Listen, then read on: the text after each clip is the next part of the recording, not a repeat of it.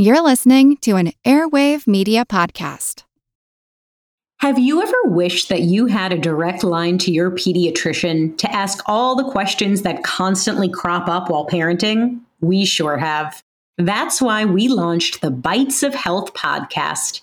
Every morning, we'll answer a commonly asked pediatric question in five minutes or less. You can tune in while you're making your second cup of coffee or from the school drop off line. So be sure to tune in to Bites of Health, streaming now. Do you find it hard to sleep at night? Then the Sleep Cove podcast can help you. Hi, I'm Christopher Fitton, the voice and clinical hypnotherapist behind Sleep Cove. Sleep Cove features sleep hypnosis, meditations, and bedtime stories, all designed to help those of you who struggle at night to achieve a restful and peaceful night's sleep. Search for Sleep Cove on Apple Podcasts or Spotify and see why Sleep Cove helps millions of people sleep deeply all night long.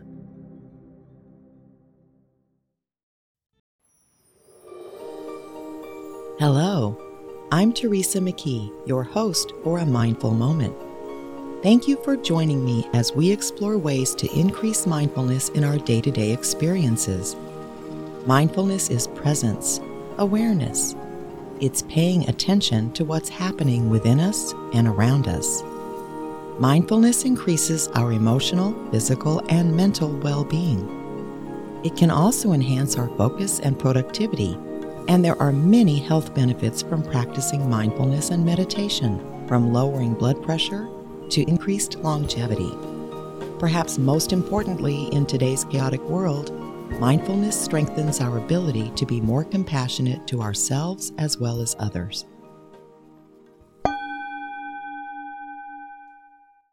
With everyone searching for more time, I thought it might be helpful to talk about time management but also about being mindful with our time. I recently met with Laura Vanderkam to discuss her new book, Tranquility by Tuesday Nine Ways to Calm the Chaos and Make Time for What Matters, which seems to fit the bill. Laura is the author of several time management and productivity books, including The New Corner Office, Juliet's School of Possibilities, Off the Clock, I Know How She Did It, what the most successful people do before breakfast, and 168 hours. Her work has appeared in publications including the New York Times, the Wall Street Journal, Fast Company, and Fortune. She is the host of the podcast Before Breakfast and the co host with Sarah Hart Unger of the podcast Best of Both Worlds. Welcome, Laura. Thank you so much for joining us today. Thank you for having me. Yeah, I'm looking forward to this conversation because I am a productivity nut to begin with. Um, but I found a lot of interesting uh, variances in your book compared to some of the things that I do. So it was very interesting. Before we get into some of the rules that the book is covers nine ways to calm the chaos. I'm wondering if you could share what the Tranquility by Tuesday project was that you based the book on. Yeah. So, I mean, I write self help for very busy people.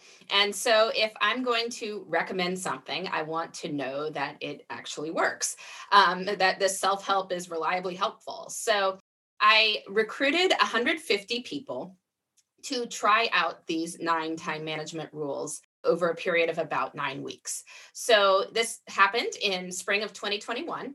They filled out all sorts of information at the beginning demographics, how they felt about their lives, and so forth, how they spent their time. Then each week, they would learn a new rule. They would then answer questions about how they planned to implement this rule in their life. And then a week later, they would answer more questions on how it went. Um, and this cycle would repeat through the nine rules over nine weeks. And then at the end of the project, I measured them again on various dimensions on how they felt about time and uh, did so you know one month and three months later as well and so the goal was to see you know if people at least try to follow these rules and think about how they're going to try to follow these rules in their lives will they feel better about their time and you know the good news is yes they do so I'm, i was happy to see that yeah and i think it's important to point out that they're called rules but you've got a lot of flexibility in there because throughout the book you describe sort of pushback that you received from participants or challenges they had. And so they're rules, but they're not rigid rules, right? no. And I know some people like rules. I don't want to follow rules. it reminds me too much of, of school or something like that. No, I, it might help to just think of them as guidelines, as strategies, as ideas you should think about putting in your life. You know, you don't have to do anything. I'm certainly not going to make anyone do anything, but I do know that other busy people have tried these rules, suggestions, strategies, uh, whatever you want to call them, and have seen really cool things happen in their lives as a result. And so, you know, I'm suggesting that readers try them out. Excellent. Okay. Well, the first three rules in the book are about calming down, which almost everyone I know needs to calm down a little bit. Most people think they don't have enough time. They're frantically trying to get things done. So I'm wondering if you can share, you know, just an example of how calming down can help us with our schedule or our time management. Yeah. So, I mean, really quick, the first three rules one is to give yourself a bedtime. The second is to plan on Fridays. The third is to move by 3 p.m.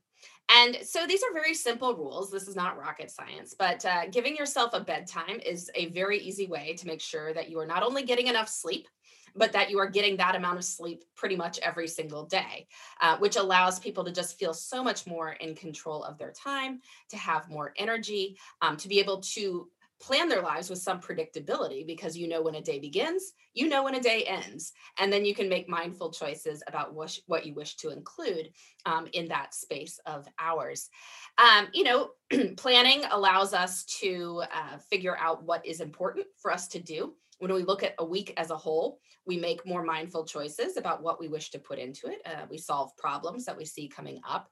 We make progress toward our goals and by moving you know by 3 p.m every day we are you know, boosting our energy making sure we're taking breaks um, getting a little bit of physical activity which can can boost mood and all that sort of thing.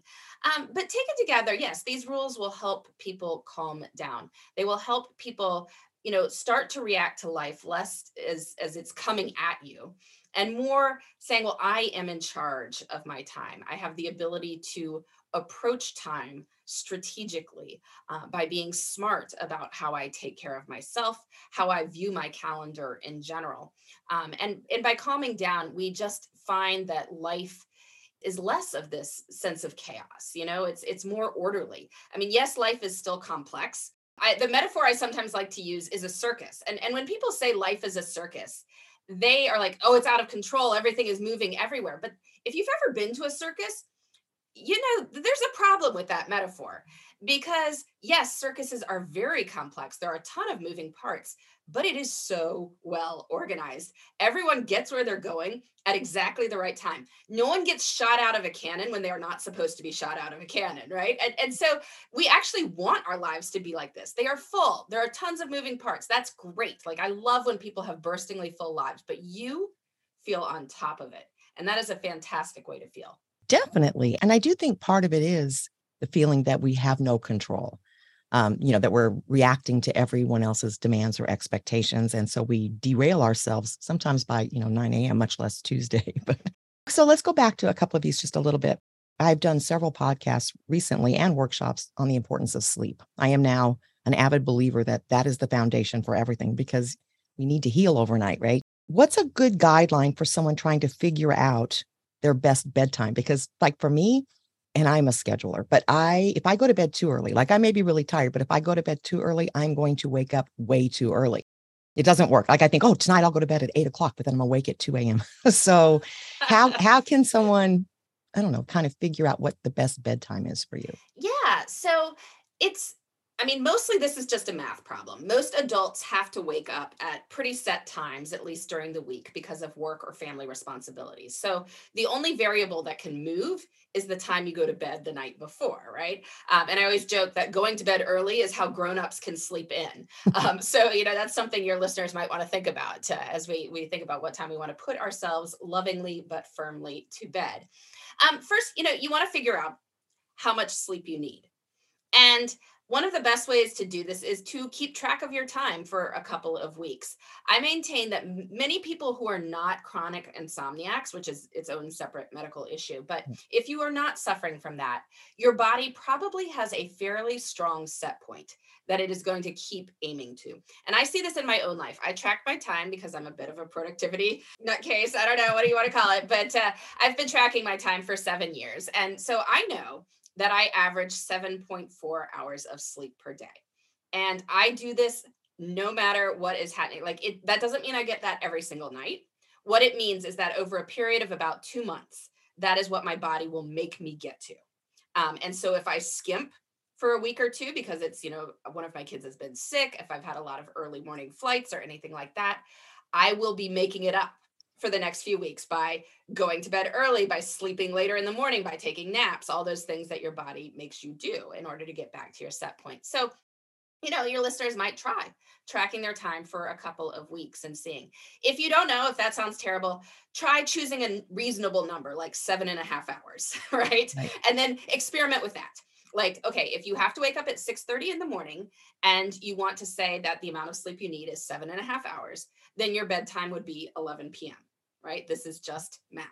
If you know you need eight hours of sleep and you need to wake up at 5 30 a.m., then your bedtime is 9 30. Again, this is not about how fun we are. It's not about what kind of people we are. It is just a math problem.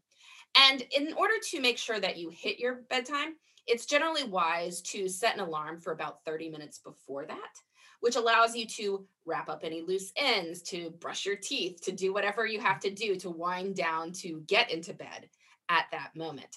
Um, so you don't, you know, suddenly realize, oh, it's my bedtime, and you're you're still going strong at that point. Like you, most people do need a little bit of wind down. But I find that when people stick to their bedtimes and don't vary from them really by more than an hour on weekends, like your energy levels just go through the roof you know you're not hitting the weekend with a huge sleep debt that you have to then pay off which then means you can't go to bed on time on sunday night because you slept in and then you start the cycle all over again.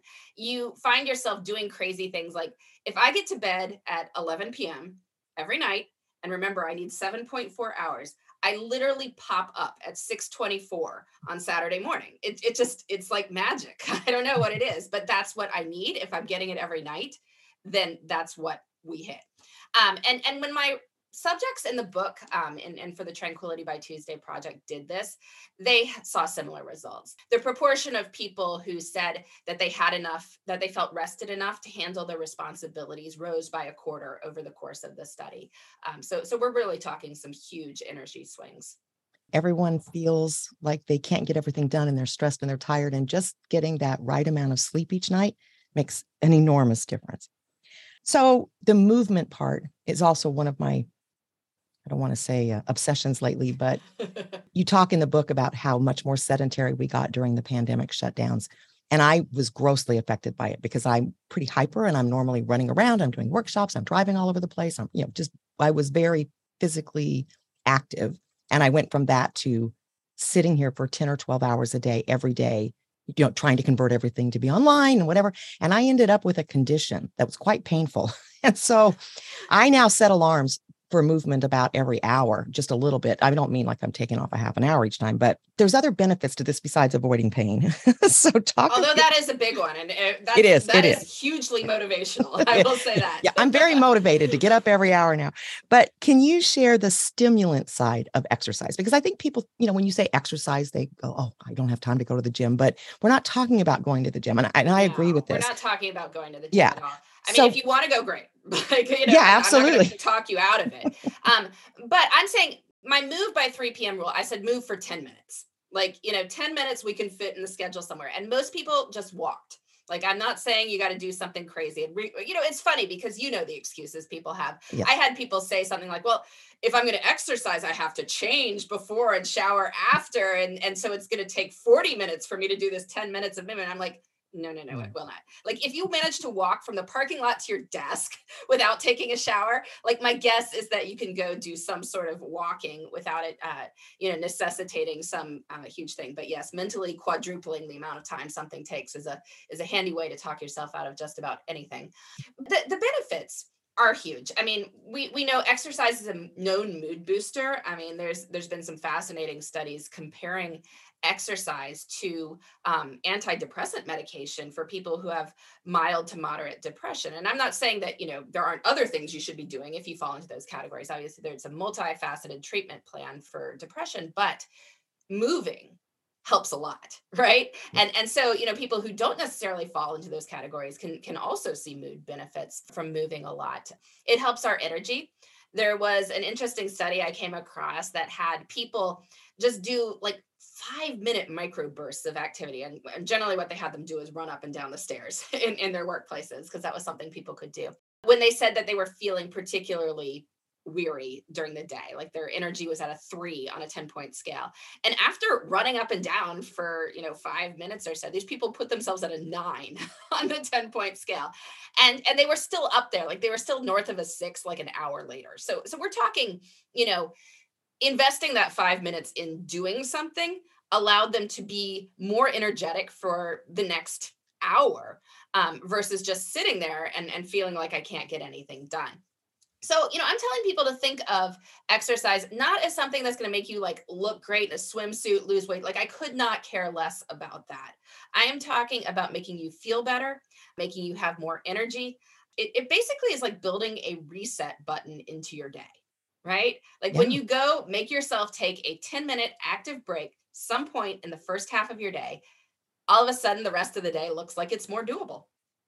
I know it sounds counterintuitive to some people to think when they're tired and what they want to do is kind of slump down in a chair, you know what I mean, and rest.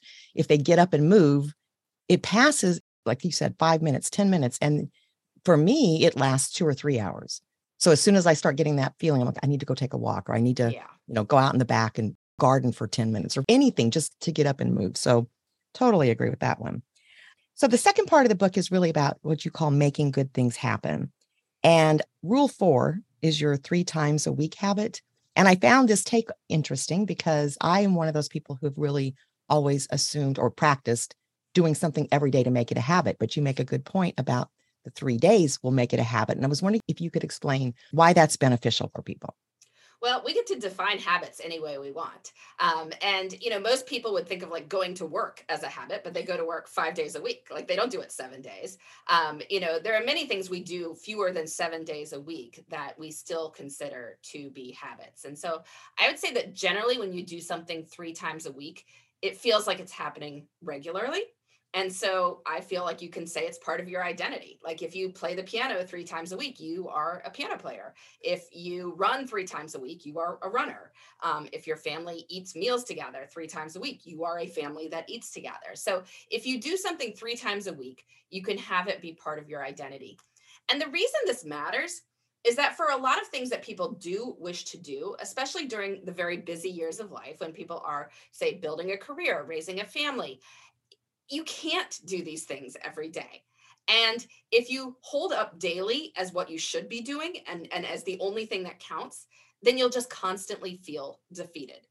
But we don't have to say daily. I mean, again, you know, if you go to work five days a week and think that that's a habit, like, you know, then then why not something that happens three or four times a week? And often three is doable because people are doing these things that are important to them. They're just not doing them as much as they want.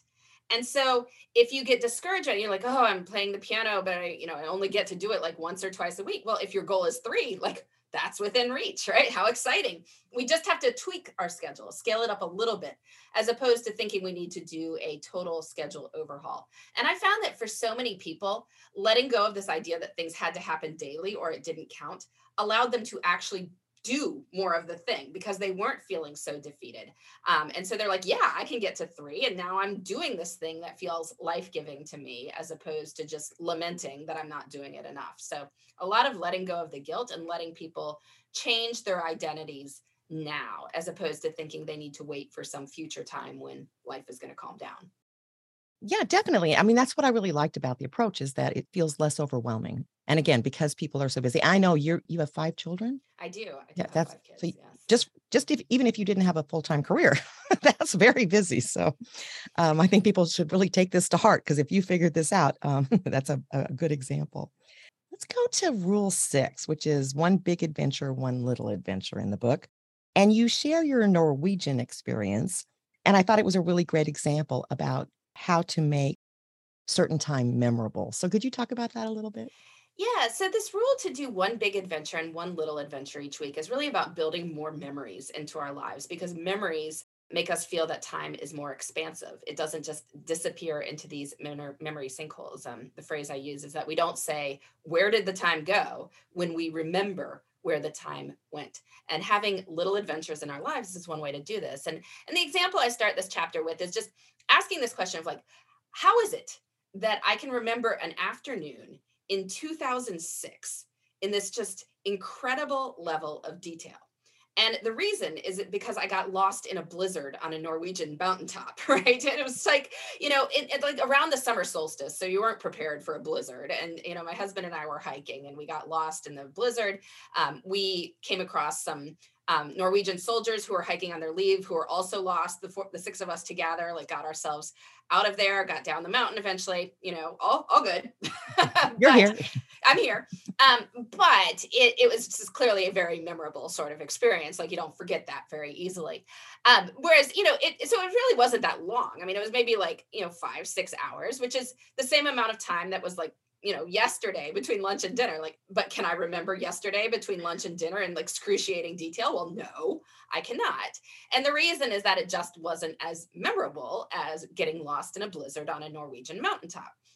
Now i am not suggesting that anyone go and get themselves lost in a blizzard on a norwegian mountaintop but i am pointing out that it is when things are novel intense out of our comfort zone, um, different than what is normally happening day to day. That is what makes us create memories. Um, and if we, you know, uh, live by this principle that the more memories we have, the more rich and full time seems, then we need to figure out a way to make more memories in our lives. And this idea of doing one big adventure, one little adventure each week is is trying to strike a good balance between you know, people be like, "Well, I like my routines. I like your routines too." Like routines are great. Routines make good choices automatic.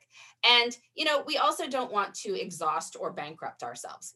But doing two novel things per week, two things that are just out of the ordinary or memorable per week can strike that good balance. A big adventure is something that might take three to four hours. So think half a weekend day, you know, just something to put into your weekend to make your weekend a little bit more interesting when you're talking about it on Monday morning. And then a little adventure is something that can take less than an hour. So you could do it on your lunch break, you could do it on a weekday evening, just as long as it's something out of the ordinary. And if you put those two adventures into your life each week, you will change your entire perception of time. I mean, you know, the people who did this, like they changed their perceptions of themselves. They're like, we are adventurous people. We are the kind of people who do fun stuff, which is just a very different way to go through life. And also knowing you have adventures coming up, you know, people schedule fun things, they start looking forward to them. And, you know, life changes entirely when we constantly have stuff we are looking forward to. Yeah, it, it's so good for the mind, so good for the emotions too, right? The the little adventure doesn't have to be you know some dramatic thing that's going to take up time or money or it's just really kind of stepping out of your comfort zone a little bit uh, and that does trigger that uh, response in the brain so i thought that was great. Rule seven is to take one night for you and what i found interesting about this that was different that i hadn't really um, explored before is you disagree with the concept that fun activities have to be flexible and so can you explain why a regularly scheduled fun experience right there it sounds funny right? It's going to be a scheduled fun experience is beneficial and commitment to fun yes. Yeah and and and also what can people do about the guilt involved of saying this night is just for me yeah so i am encouraging people to take one night per week or the equivalent number of hours on a weekend whatever you want to do but to do something that is not work and is not your family responsibilities. And you know, I want every adult in a household to be able to do this, right? So, you know, doesn't matter people are working or not working, but you know, both of you take one night per week off for something that is just for you. And you know, when I suggested people do this, I, you know, I, I asked people what they thought they would do in the study, and I got a ton of people saying, "So, I'm going to take a bubble bath. Um, I'm going to read for fun," and those are great. Those are great ideas. But what I was really getting at with this idea is to make a commitment to something um, that is you know not work and not family responsibility so i for instance sing in a choir we meet every thursday night at 7 p.m the rehearsal starts in a specific place at a specific time. Like I need to be there, right? But I have found that it is the commitment that makes busy people do it. Because you think about it, if you're fun, your fun you want to have every week is taking a bubble bath. Like when are you going to do it? I don't know. Well, you're sort of looking around. It's not a specific time. So it kind of doesn't necessarily always happen. So you can't necessarily look forward to it. And maybe you say, okay, Thursday night, Thursday night's my, when I'm going to do my long bubble bath. And then, you know, your boss has some thing they want you to take care of. And you're like, well, okay, I can do that. Cause I mean, it's just a bubble bath or your kid wants you to drive her to the mall on Thursday night. And you're like, well, I mean, my bathtub isn't going anywhere.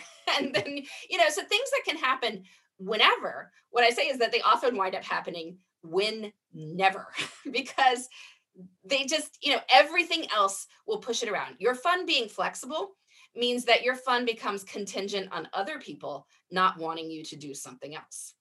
So if you are serious about your fun, you need to make a commitment to it. Um, and so if you are playing in a string quartet at 7 p.m. on Tuesdays, if you don't show up, it is a string trio, right? Like you have to be there. And so you will be there even when life is busy. Like you'll tell your kid, I'll drive you to the mall tomorrow night, but I can't do it tonight. Like, you know, you work out with your colleagues that if there's some emergency on Tuesday night, they cover it because you promised to cover for them on Monday or Wednesday, right? Like this is just what you start to do in order to make it happen. And this can be transformative in our lives. Like when we know we have this thing coming up, it's like a mini vacation in the middle of the week. Um, and it just allows people to feel like they always have something to look forward to. The same thing we talked about with the adventures, mm-hmm. um, to feel that they are more than work and family responsibilities, that they get to have fun too. Yeah, I thought it was excellent. I had sort of an insight. I love learning, and people think I'm odd because I keep going back to school or signing up for classes, you know, whatever, workshops. But it didn't dawn on me until I read this that, oh, that's because then it is a commitment and I'm firm about it. Mm-hmm. Right. So it's it's me time, even though I'm in a classroom or you know in a hotel ballroom or something. But it is it's setting that boundary that you know I love you. I, you know I, I'm committed to my work, but I've committed to this and I have to because you know it's mm-hmm. class time. And I didn't realize that that must be part of what motivates me or part of my love of going to a like a formal training or formal school is because I'm off limits. We're not good at that like with the bubble bath or many other things, right? If it's not something that is really set like that, we do give in all the time. I was thinking about like all the rest of the time, it's like, okay, well, this is more important than my whatever, but not if I've paid for classes and I'm you committed to, to the topic. I gotta go. so. go. Having someplace you need to go um, yeah, really yeah. does make it happen. Makes a huge difference. Okay, so part three is about wasting less time. And one of the areas that you cover is batching the little things. And I am devoted to batching based more on neuroscience. Like I've figured out I can get so much more done if I kind of stay in the same lane for a while. You know, if it's writing time, it's writing everything, writing podcasts, writing articles, writing blogs, but I try to batch them. But you talk about batching the little things to save time. And I'm wondering if you can talk a little bit about why batching activities actually helps us waste less time. Yeah. So, I mean, if you think about various things that people wind up having on their brains that they need to do. Um, you know, there's a million forms that need to be filled out, or ordering household supplies, or, you know, paying bills, or all these tasks that do need to get done, but they are not really our top priority at any given point. And, you know, what tends to happen is people sort of just do them either when they think of them or just sort of like they want to clear the decks like get to all the little stuff then i can finally focus on the big stuff. But our brains just don't work that way. I mean you know you run out of energy. So you start your day by like okay i'm going to cross these eight things off my list and then i'll get to the big stuff. Like by the time you cross the eight things off your list like you got a meeting you got a call there's lunch and then your energy drops and it's say you never get to the big stuff and it, it can feel very frustrating. Or even worse you know if we have some creative project we're wrestling with this is this is the more insidious problem. You're like okay i'm going to write this thing. It's really important for me to write this thing. And oh did i pay that bill? And then you stop what you're doing stop wrestling with the issue to go pay the bill because you know yes it needs to be done but it's also a convenient way to give yourself a little shot in the arm like ooh i did something. I crossed something off the list and and you know give yourself the easy win but it might be depriving you of the bigger win that would come from longer more focused periods of work or with relaxation you know people will wind up like jumping up every minute to do something and never feel like they can sit down and relax. So i suggest creating a batching time I do sort of a longer batching time often on Fridays, um, where I push anything non-urgent to Friday and try to do it then.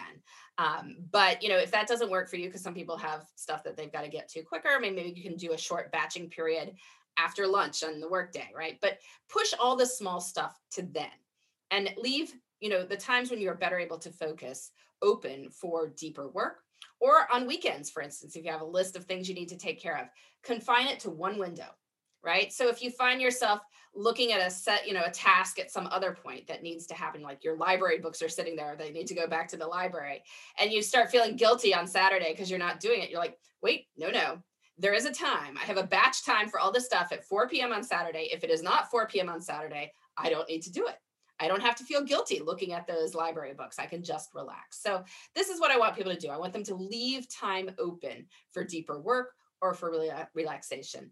And by batching the little things, we can do that. Um, and I really do think our brains are so overtasked from task switching. You know what I mean? Where we, it takes so long to get back on track once you do that. So, like you were saying, if you're in the middle of writing something, and that's one of my biggest challenges all the time is getting that block of time to focus on writing. And it's tempting to go, oh, well, there's 14 things over here I could knock out in one hour and I'd feel really good about myself. But then, of course, I don't because now I've still got to go back to the writing. And then it's harder to get your brain back in that mode. So um, I, I definitely think that's effective. The, the last rule is effortful before effortless. And you say, and I'm, this is, I think this is a quote right out of the book. Um, you say that leisure time is too precious to be totally leisurely about leisure. So, what do you mean by that? And what is effortful fun versus effortless? It's a mouthful. Effortless yes, fun. it is. It's funny because I just recorded the audiobook of this and I was like, but effortful, effortful. it's hard to say. Um, so effortful fun is fun that takes a little bit of effort. So it's slightly more active fun. Things like reading, hobbies, crafting, puzzles, um, communicating with friends and family. These are all sorts of you know high value leisure activities, and they are the things that people say, "Oh, I'd love to do more of if only I had the time."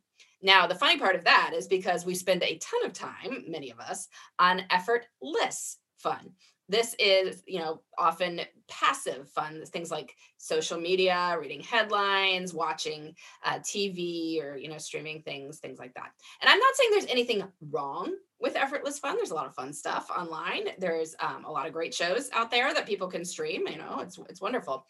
But the problem is because these things are easier we tend to fill the bulk of our leisure time with them and we spend less time on the effortful fun that would in fact bring us a lot more joy. And so my point with this rule is challenging people to do just a few minutes of effortful fun before they do effortless fun. So if you are for instance picking up your phone to start scrolling around. Like you got five minutes, you're waiting for a phone call to start, you're waiting for the carpool to bring your kids home. You're like, I'm picking up my phone, I'm just looking through it. Like we don't even notice we're doing that. And this is how we wind up with like three hours of screen time a day. it's like all there in little five minute chunks. But when you open your phone, it would be just as easy to go to, let's say, the Kindle app or you know, Nook or Apple's Books app, right? And start reading an ebook. And just read for two to three minutes, and then you can go scroll around however much you like right? Or that moment at night after you have gotten your kids to bed or you finished your chores, there's that moment of truth. What am I going to do? You know, I've got two hours before my bedtime. Um, so, you know, instead of just crashing on the couch, count, challenge yourself to do like 15 to 20 minutes of something creative or a puzzle or, you know, calling a friend. And then you can collapse on the couch and stream whatever you want for the rest of the night, right? But by committing to do the effortful fun first, a couple things happen. One is often people keep going with the effortful fun because like it turns out to be more fun to talk to a friend than to look at photos of influencers online who are wearing matching outfits with their entire family doing whatever it is they're doing selling a product. Um, so you probably will want to keep going and that's great. But even if you don't like these small bits of time can add up. So, you know, you read for three minutes 10 times a day, that's another 30 minutes of reading. Like, that's quite a bit. Um, and you also just get to do both kinds of fun because the problem is when you sit down and start with the effortless fun, you won't switch over to the effortful fun because it just takes effort it's hard to stop what you're doing and go do that. Whereas if you start with the effortful fun, then you will have both kinds of fun. So, you know, you can read a chapter in War and Peace for five minutes, you know, and then go watch Selling Sunset for the rest of the evening and still be the kind of person who does both. yeah, I think it's such an opportunity to improve your quality of life. Just that one, just that one rule. Because I agree, we don't realize how much time we waste doing things that we will never remember. We're not going to look back and go, oh, thank goodness I saw that Instagram or TikTok or whatever, right? Well, and this was honestly one of the most impactful rules of the entire survey. I mean, when I asked people at the end of the study, you know, to agree or disagree on a seven point scale with the, the question, you know, the statement, yesterday I didn't waste time on things that didn't matter to me. Scores on that one rose 32% over the course of the study.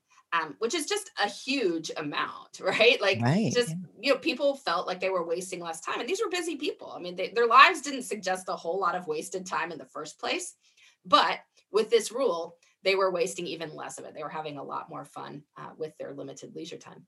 Wonderful. Well, one of the things I really appreciated about the book is simply that you provided a framework for people to be really very mindful about their time. And most people don't realize how mindless they are about their time, right? They feel like they're busy and overwhelmed, but a lot of it is simply they don't have the structure in place. And I don't mean, like, again, not a rigid structure, but a process to check in and be mindful about how are they spending their time? What are they doing in that time? Again, I love the memory making part because I've never really kind of pursued that aspect of making memories an intention instead of it just happening and then it's memorable. So definitely appreciated that. You include step by step instructions on how to go about it. I do again appreciate that you included the participants' reactions and responses to these rules because I think a lot of people will find something that they can resonate with or ways to adjust so that they can still try some of these. And I really think that if someone is struggling with their time management, which you have a place in the book where you talk about the fact that there's 168 hours in the week, and we actually have 72 hours that are discretionary. And it made me laugh because I do a workshop on this. And that's exactly what I have in there. Like, you have 72 hours. That's a lot every week. And we don't think of it that way. We're like, oh, by the time we get home, there's no time left. Blah. You know, we don't do anything. So you have 72 hours each week to do something with. In addition to reading the book, of course, can you just share one final thought about maybe where our listeners could start if they're trying to get their time management under better control? Well, I always suggest that people do try tracking their time, um, ideally for a week, because that is the you know fundamental unit of and how we live our lives um, you know that that's the the cycle of life that keeps repeating. But try tracking your time see where it goes um, you know if you want to spend your time better it helps to know where the time is going now because i mean otherwise how do you know if you're changing the right thing maybe something you thought was a problem just isn't maybe something you've never even considered taking far more time than you might imagine we always want to work from good data i, I love data um, and, and so we want to make sure that we're working from correct data and so i'd suggest people figure that out take a good look at your life and you might be surprised or you might not but it doesn't hurt to find out Absolutely. And I have to tell you, we we do an exercise in the workshop where we have them write down, and it's I think I've got it in 15 minute increments, but like what what does your typical day look like? Just fill in what you do. And it's supposed to total 24 hours, right? And instead it totals 16 or 18. And then they're like, but where? And it, the, the exercise is called Where Does the Time Go? And it's like, well, what were you filling in? Those you did something for the 24 hours, right? So I think sometimes you will be surprised because you don't realize. So I think that's excellent advice. And I want to thank you so much for all of the wisdom today. And uh, again, the book is Tranquility by Tuesday Nine Ways to Calm the Chaos and Make Time for What Matters. Thank you so much. Thanks for having me. Thank you again to Laura for joining us today and sharing such a great framework for being mindful about our time. You can find more information on Laura's work at lauravanderkam.com and find her podcast Before Breakfast wherever you listen to shows. You'll find a link to her book on our website at amindfulmoment.com, and you can see the entire interview on our YouTube channel at Work to Live. Until next time. I encourage you to meditate daily and be mindful in all of your everyday activities. Simply bring your full awareness to the present moment to build your mindfulness skills, paying attention to every detail of what you're doing, from washing dishes to work tasks to taking a walk. Your mind will wander, and that's normal. Each time you notice it has wandered, that's mindfulness. Consider how wonderful the world could be if everyone was mindful. You can help make that happen. It all starts with a mindful moment. This podcast is part of the Airwave Media Podcast Network. Visit airwavemedia.com to listen and subscribe to other great shows like the Daily Meditation Podcast, Everything Everywhere, and Movie Therapy. We deeply appreciate your support at patreon.com slash a mindful moment. Please be sure to subscribe to A Mindful Moment and follow us on Instagram at A Mindful Moment Podcast. Visit our website, amindfulmoment.com, to access podcasts, scripts, and book recommendations. A Mindful Moment is written and hosted by Teresa McKee and or Melissa Sims. The Spanish version is translated and hosted by Paola Theil. Intro music, Retreat by Jason Farnham. Outro music, Morning Stroll by Josh Kirsch Right Productions. Thank you for tuning in. This podcast is produced by Work to Live Productions